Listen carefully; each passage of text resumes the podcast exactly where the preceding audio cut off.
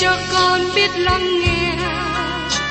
Lời ngài từng theo bước đời con. Xin cho con biết sẵn sàng chờ đợi và vẫn nghe theo chúa. Xin cho con biết sẵn sàng thực hành lời chúa đã truyền ban. Hân hoan chào mừng quý vị đón nghe chương trình Tìm hiểu Thánh Kinh. Đây là một chương trình học kinh thánh liên tục và hệ thống trong thời gian 5 năm. Chúng ta sẽ lần lượt khảo sát từ sáng thế ký cho đến khải huyền. Mục sư tiến sĩ Mcky là người được Chúa dùng để sáng lập và thực hiện chương trình này. Ông tin rằng lời của Đức Chúa Trời có khả năng đáp ứng mọi nhu cầu cho tất cả mọi người trên thế giới, không phân biệt chủng tộc, văn hóa, trình độ tuổi tác hay phái tính.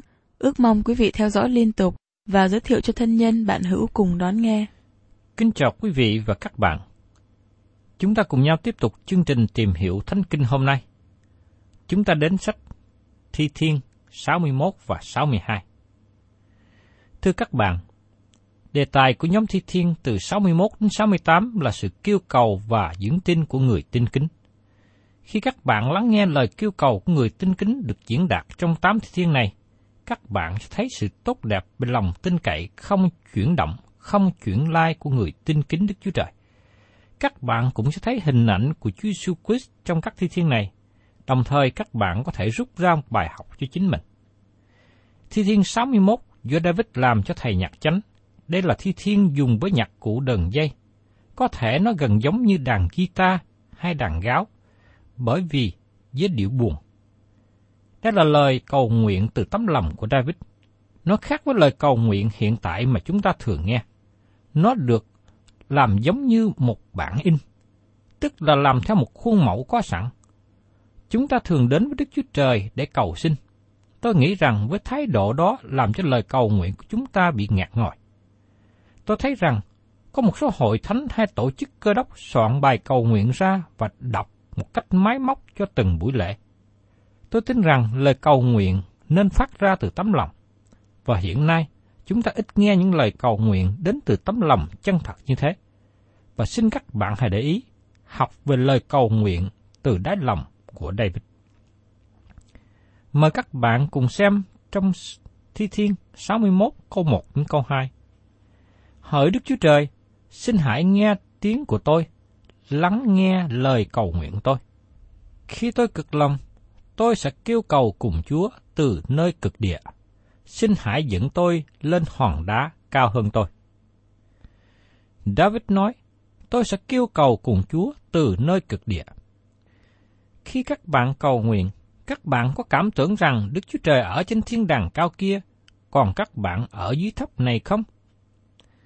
David có cảm nghĩ rằng ông đang ở cuối cùng trái đất xa cách Đức Chúa Trời. Vì thế, David muốn đến gần Ngài hơn. David muốn đến với hòn đá cao hơn của chính ông. Tôi cũng cần được dẫn dắt đến hòn đá cao hơn tôi. Và trong lời của Đức Chúa Trời nói cho tôi biết rằng hòn đá đó chính là Đấng Christ. Như được đề cập ở trong Côn Tô thứ nhất, đoạn 10 câu 4. Ngài trỗi hơn chúng ta vô cùng. Đó chính là bức tranh mà chúng ta có về Đấng Christ tại đây. và trong Thi Thiên 61 câu 3. Vì Chúa là nơi nương náu cho tôi, một tháp vững bền để tránh khỏi kẻ thù nghịch. Đây là một hình ảnh về sự an ủi của Đức Chúa Trời. Ngài là nơi ẩn náu cho tôi khi bão tố. Ngài là ngọn tháp bảo vệ tôi khỏi kẻ thù nghịch. Và trong Thi Thiên, đoạn 61 câu 4, Tôi sẽ ở trong trại Chúa mãi mãi, nương náu mình dưới cánh của Chúa. Một lần nữa, chữ cánh được đề cập ở đây liên hệ đến Đức Chúa Trời. Chúa Giêsu cũng dùng hình ảnh này để làm thí dụ giải bài khi nói đến việc nhóm hiệp dân Jerusalem với chính Ngài, giống như gà mẹ gom con mình dưới cánh để bảo vệ chúng. Và trong Thi Thiên đoạn 61 câu 5, Hỡi Đức Chúa Trời, Chúa đã nghe lời cầu nguyện tôi, đã ban cho tôi cơ nghiệp của những người kính sợ danh Chúa. David đã lập nhiều lời hứa nguyện. Ông đã hứa nguyện với Chúa một số điều. Chúng ta cần xin nhiều điều nơi Đức Chúa Trời. Nhưng các bạn có hứa nguyện với Ngài điều gì không? Tôi đã hứa nguyện với Đức Chúa Trời nhiều điều, và tôi thực hiện ít. Tôi nhận biết có sự thiếu sót đó. Các bạn tiếp tục đến với Đức Chúa Trời cầu xin một số điều. Tại sao các bạn không hứa nguyện thực hiện một số điều cho Ngài? David đã hứa, và Đức Chúa Trời đã nghe sự hứa nguyện của ông ta. Và trong Thi Thiên, đoạn 61, câu 6 đến câu 7. Chúa sẽ gia thêm ngài cho vua, các năm người sẽ nên nhiều đời. Người sẽ ở trước mặt Đức Chúa Trời mãi mãi. Ôi, cầu xin Chúa dự bị sự nhân từ và sự thành thật, để các sự ấy gìn giữ tôi. Tại đây một lần nữa David cầu xin sự nhân từ. David cần sự nhân từ của Đức Chúa Trời. Tôi tin rằng khi chúng ta càng đến gần với Đức Chúa Trời, chúng ta nhận thức rằng chúng ta không thể đem Ngài xuống với mức của chúng ta. Nhưng chúng ta thấy Ngài cao hơn. Sau đó chúng ta thấy mình ở trong vị trí như Esai ngày trước, khi thấy khải tượng Chúa ngồi trên ngôi của Ngài. Chúng ta nhận biết mình là người ô quế và cần sự nhân từ của Ngài. Và trong Thi Thiên 61 câu 8 Như vậy, tôi sẽ hát ngợi khen danh Chúa đời đời và hàng ngày làm xong các sự hứa nguyện tôi. Khi lập sự hứa nguyện, sau đó chúng ta đến gần với Đức Chúa Trời ngợi khen Ngài. Ngài sẽ giúp các bạn hoàn thành sự hứa nguyện. Tiếp đến, xin chúng ta tìm hiểu Thi Thiên 62. Thi Thiên 62 được gọi là Thi Thiên duy nhất. Bởi vì trong số 149 thi thiên còn lại, không có thi thiên nào giống như vậy. Trong thi thiên này, chúng ta thấy từ ngữ duy nhất hay là một mình được đề cập nhiều lần. Linh hồn tôi an nghỉ nơi một mình Đức Chúa Trời. Một mình Ngài là hòn đá tôi, sự cứu rỗi tôi. Chỉ một mình Ngài là hòn đá tôi, sự cứu rỗi của tôi. Trong phần ghi chú, chúng ta thấy rằng Thi Thiên 62 do David làm cho thầy nhạc chánh Jeduthun. Thi Thiên 39 cũng được viết cho Jeduthun. Tên của ông được đề cập một vài lần trong Thi Thiên. Rõ ràng, Jeduthun là người hướng dẫn ban hòa nhạc và ban hát khi Thi Thiên này được sử dụng. Đây là một Thi Thiên đơn giản. Nó cũng nói một đức tin đơn giản. Nhưng nó tỏ bài đức tin và lòng tin cậy Đức Chúa Trời giống như niềm tin của đứa con nhỏ đặt nơi cha mẹ nó. Dù rằng trong thi thiên này không cho chúng ta biết nhiều chi tiết về bối cảnh của nó, nhưng theo lời truyền thống, nói cho chúng ta biết rằng thi thiên này đến từ thời điểm đau lòng nhất trong đời sống của David, khi con trai của ông là Absalom dẫn đầu cuộc phản nghịch chiếm ngôi vua cha. Khi chúng ta mở ra sách kỹ thuật lịch sử và đọc lời được chép ở trong Samuel thứ nhì đoạn 15 câu 30. Nói rằng, David trèo lên núi Olive, người vừa leo lên vừa khóc, đầu trùm lại và chân không. Hết thảy người đi theo cũng trùm đầu, vừa trèo lên vừa khóc. Đó là một thời điểm bí đắc nhất trong đời sống của David. Đó là một thời gian khủng hoảng đến với một vị vua già. Absalom con trai của David đã dẫn quân của ông tiến vào thành Jerusalem. Việc Absalom vào chiếm Jerusalem buộc David phải quyết định. Có một số người chọn theo David và một số người khác theo Absalom. Đây là lúc nhận biết ai là người trung thành, ai là người bất trung. Người phản bội và người trung thành thể hiện rõ ràng. Một số người quan trọng, chẳng hạn như Ahithope, có quan hệ bà con với David qua bà Bathsheba, một người có khả năng mà David đã tin cậy đặt làm cố vấn cho vua. Bây giờ, ông rời bỏ David và theo phe với Absalom.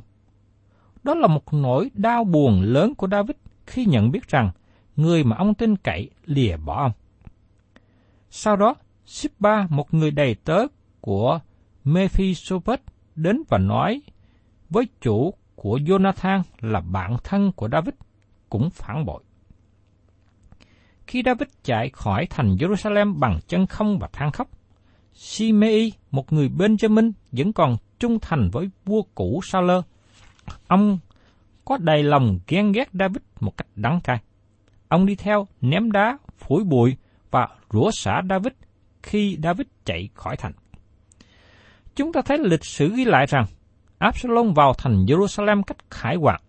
Đám đông tung hô David trước đây, giờ đây đã tung hô Absalom.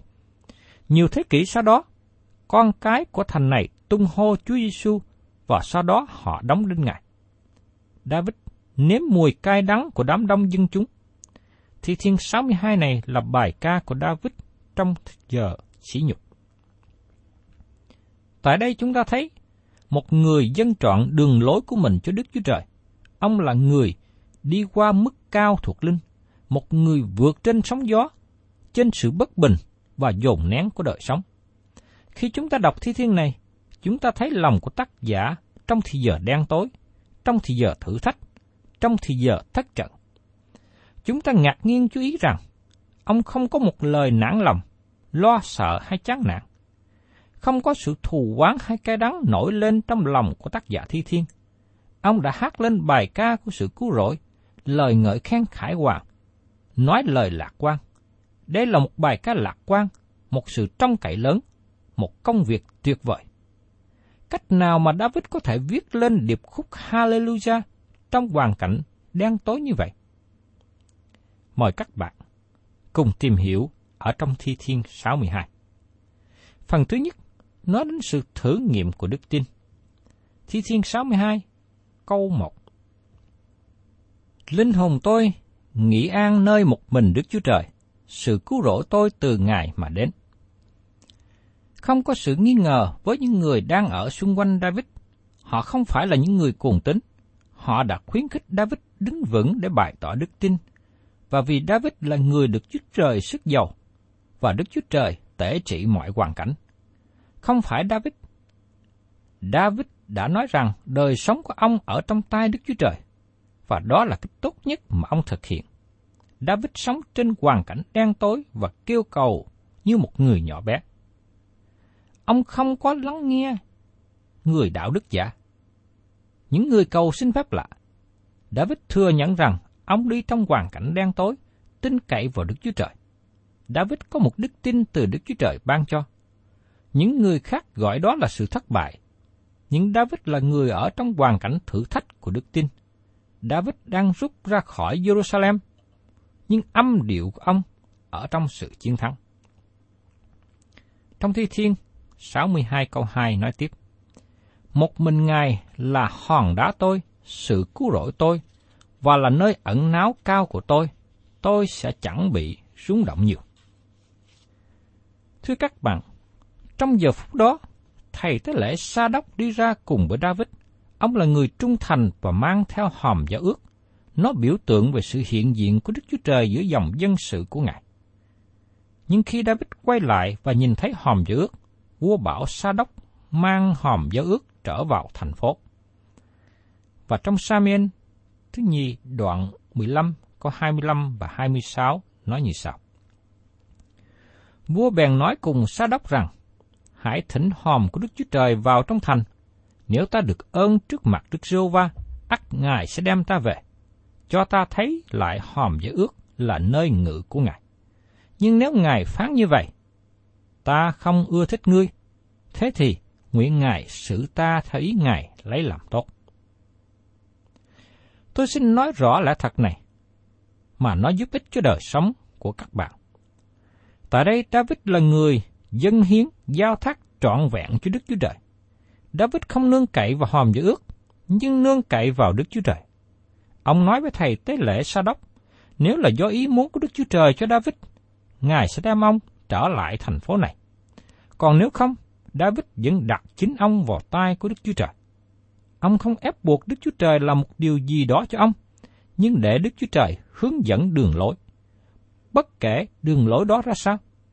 Và tôi mong rằng các bạn giao thác cho Chúa đường lối của đời sống mình, giống như David đã thực hiện. Và trong Thi Thiên, đoạn 62 câu 3. Các ngươi xông vào một người cho đến chừng nào? Đặng chung nhau đánh đổ người như một vách khiên, khác nào một hàng rào hầu ngã. Tại đây David nghĩ về Shipba, tôi tớ của Mephisobet, đang làm một điều tệ hại khi lừa dối gạt chủ mình. Kế đó, David nghĩ về Ahithophel, một người bạn tốt, một người cố vấn tài giỏi. Ahithophel đi theo phe phản nghịch, trong khi David ở trong thời gian đen tối. Trong thi thiên này, David nói về Ahithophel như lời dự ngôn về Judah Iscariot. Ahithophel là một người thân cận mà David tin tưởng. David nói rằng họ đạp đổ ông, giống như đám đông bước qua hàng rào gần sập. Nhưng David nói rằng, không sao đâu, nếu như đó là do ý muốn của Đức Chúa Trời, ông sẽ chấp nhận mọi sự việc, mọi kết quả sẽ xảy đến. Và trong Thi Thiên đoạn 62 câu 4 Chúng nó chỉ bàn bạc đánh đổ người khỏi cao vị người. Họ ưa chuộng điều dối giả, lấy miệng mình chúc phước, nhưng trong lòng thì rủa xả. Xin các bạn chú ý để hiểu hành động của David khi ông ở dưới sự rủa xả của Simei. Khi David còn ngồi trên ngôi vua, Simei cũng quỳ mọp xuống như mọi người khác. Nhưng khi ông có dịp để bày tỏ tấm lòng của mình, chúng ta thấy ông rủa xả David, ném đá David, hất bụi vào David khi David chạy khỏi thành Jerusalem. Trong giờ phút đó, có một số những vị tướng trung thành như Abisai đang ở cạnh David và họ nói rằng trong Samuel thứ nhì, đoạn 16, câu 9, câu 10. Bây giờ, Abisai, con trai của Seruza, tâu với vua rằng, cớ sao con chó chết kia dám mắng vua chúa tôi? Hãy để cho tôi chém đầu nó.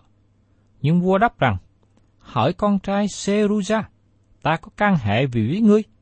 Hãy để Sime rủa xả. Ấy là Đức Chúa Trời đã phán cùng người rằng, hãy rủa xả David. Vậy, ai dám nói cùng người rằng, cớ sao ngươi làm như vậy? Các bạn thân mến, nếu các bạn muốn học cương không trả thù như Kinh Thánh dạy, xin các bạn hãy nhìn đến đời sống của David.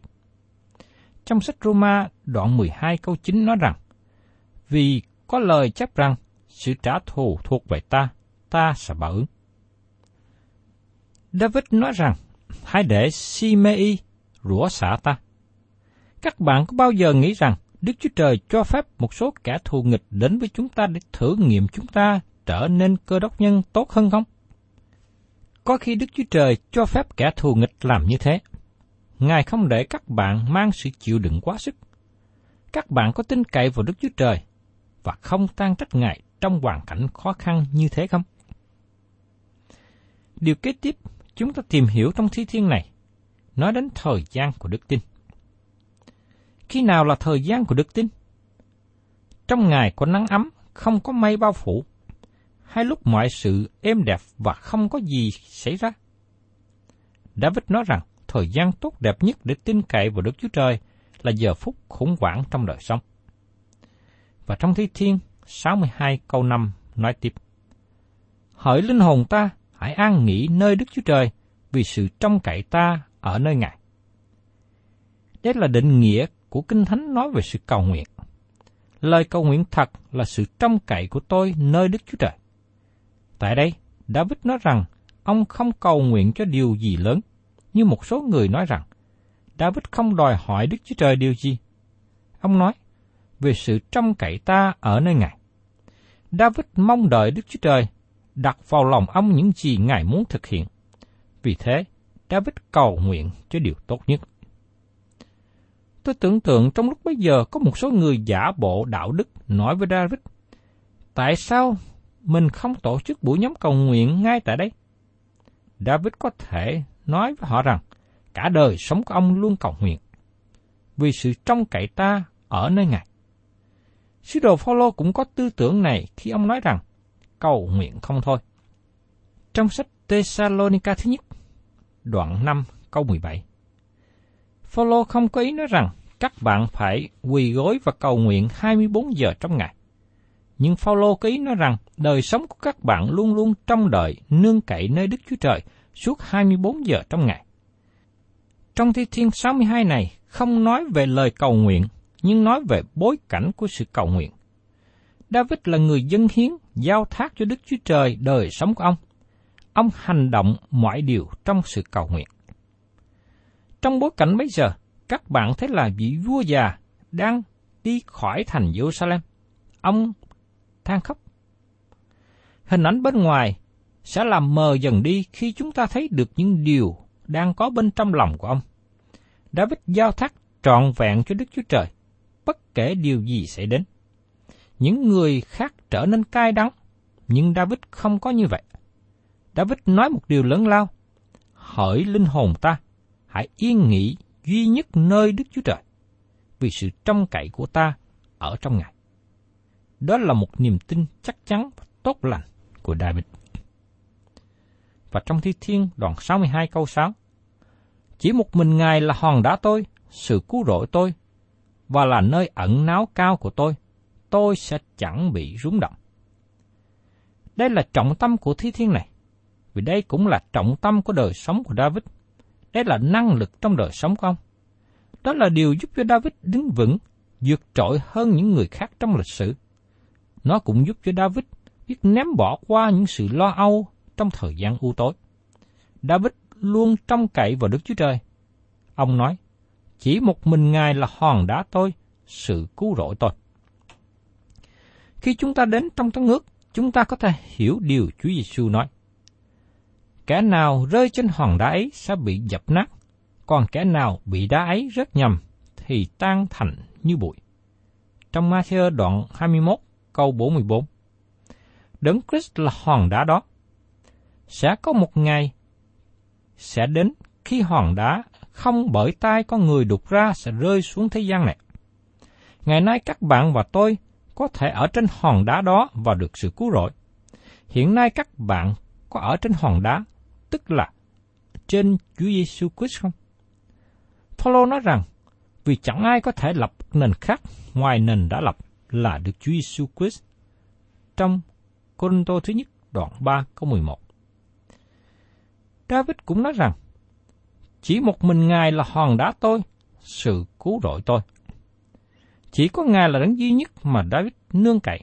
Dầu rằng ngôi vua tại Jerusalem bị chiếm đoạt, dân chúng chống ngược David, nhưng ông vẫn tin cậy vào hòn đá. David đã học một bài học sáng chói này trong chính đời sống của ông. Và trong Thi Thiên 62, câu 7 đến câu 8 nói tiếp. Sự cứu rỗi và sự vinh hiển tôi ở nơi Đức Chúa Trời. Hòn đá về sức lực tôi và nơi nương náu mình cũng đều ở nơi Đức Chúa Trời. Hỡi bá tánh, khá nhờ cậy nơi Ngài luôn luôn. Hãy dốc đổ sự lòng mình ra trước mặt Ngài. Đức Chúa Trời là nơi nương náu của chúng ta.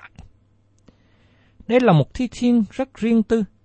Xin chúng ta chú ý đến lời mà David nói.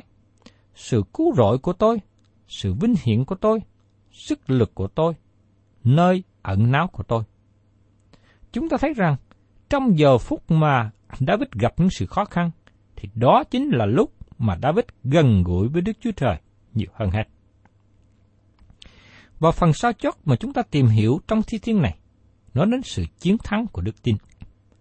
Trong thi thiên 62 câu 9, Quả thật, người hạ lưu chỉ là hư không, người thượng đẳng chỉ là giả dối. Nhắc để lên cân, chúng nó trọng lên chúng nó hết thải đều nhẹ hơn sự hư không. David học bài học rằng ông không tin cậy vào đám đông. Họ là những người hay thay đổi. David nhận biết rằng một người có địa vị cao như Ahithophel sẽ không tin cậy được. Đây là điều mà cơ đốc nhân phải học. Xin đừng nhìn xem con người, nhưng nhìn lên Đức Chúa Trời. Nhiều cơ đốc nhân mới trở nên thất vọng, chán nản khi nhìn xem con người. Bởi vì nhìn xem con người sẽ làm cho đức tin gãy đổ. David biết rằng trong thời kỳ này, ông không còn tin cậy vào con người. Vì thế, đức tin của ông chú tâm vào Đức Chúa Trời. Ông chỉ nương cậy vào hòn đá, không chuyển lại. Và trong Thi Thiên 62 câu 10 Chớ nhờ cậy sự hà hiếp, cũng đừng để lòng trong cậy nơi sự trộm cướp, vì uổng công. Nếu của cải thêm nhiều lên, chớ đem lòng vào đó. David khuyên chúng ta đừng nương cậy vào vật chất. Đây là điều mà nhiều người ngày hôm nay dấp phạm. Và trong Thi Thiên 62 câu 11 Đức Chúa Trời có phán một lần, tôi có nghe sự này hai lần, rằng sự quyền năng thuộc về Đức Chúa Trời. Các bạn thân mến, các bạn có thể nương cậy vào Đức Chúa Trời bởi vì Ngài có thể làm mọi điều trong quyền năng của Ngài. Đức Chúa Trời có mọi quyền năng để Ngài có thể làm được mọi điều Ngài muốn. Quyền năng không ở trong David. David trở nên một vị vua lớn bởi vì Đức Chúa Trời đã lập ông trở nên vị vua. Ngài cho phép con người dùng áp lực đẩy David ra khỏi thành Jerusalem để chiếm ngôi vua. Nếu không bởi Đức Chúa Trời, David sẽ không quay trở lại. David mất hết quyền lực, nhưng Đức Chúa Trời là đấng mà ông tin cậy, có đầy đủ mọi quyền lực. Có người dùng quyền lực trong vũ khí, trong vật chất, trong tiền bạc. Các hình thức quyền lực này dùng để quỷ diệt. Trong khi đó, David khám phá rằng quyền năng thật sự đến từ nơi Đức Chúa Trời, và ông hết lòng tin cậy vào năng quyền của Ngài. Thân chào tạm biệt quý thính giả, và xin hẹn tái ngộ cùng quý vị trong chương trình Tìm hiểu Thánh Kinh kỳ sau.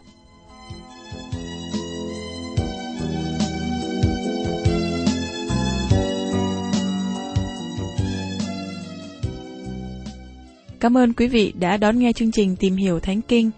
Nếu quý vị muốn có loạt bài này, xin liên lạc với chúng tôi theo địa chỉ sẽ được đọc vào cuối chương trình. Kính chào quý thính giả.